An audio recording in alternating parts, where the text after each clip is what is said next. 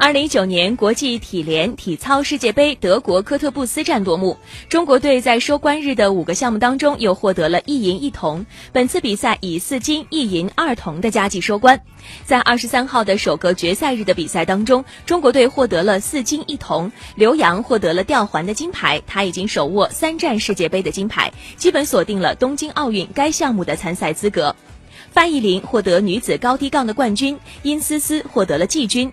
于林敏在女子跳马决赛当中拿出成飞跳和种源七二零，最终夺冠。温浩在鞍马决赛当中获得了十五点零零零分，以零点零三三分险胜日本选手金林开人夺冠。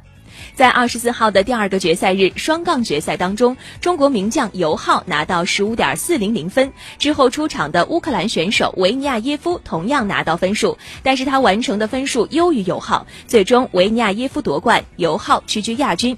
由于维尼亚耶夫已经拿到了奥运团体赛的资格，因此双杠单项积分被尤浩获得。目前尤浩以两个冠军、一个亚军，排名双杠男单奥运积分的第一位，很有希望拿到奥运的单。项资格。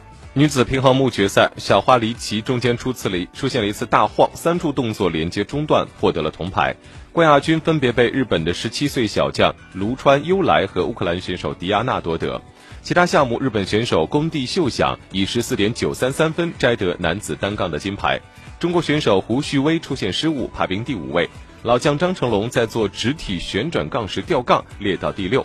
男子跳马和女子自由操决赛，中国队没有选手入围。最终，乌克兰选手拉迪维洛夫和阿纳斯塔西亚分别获得金牌。嗯。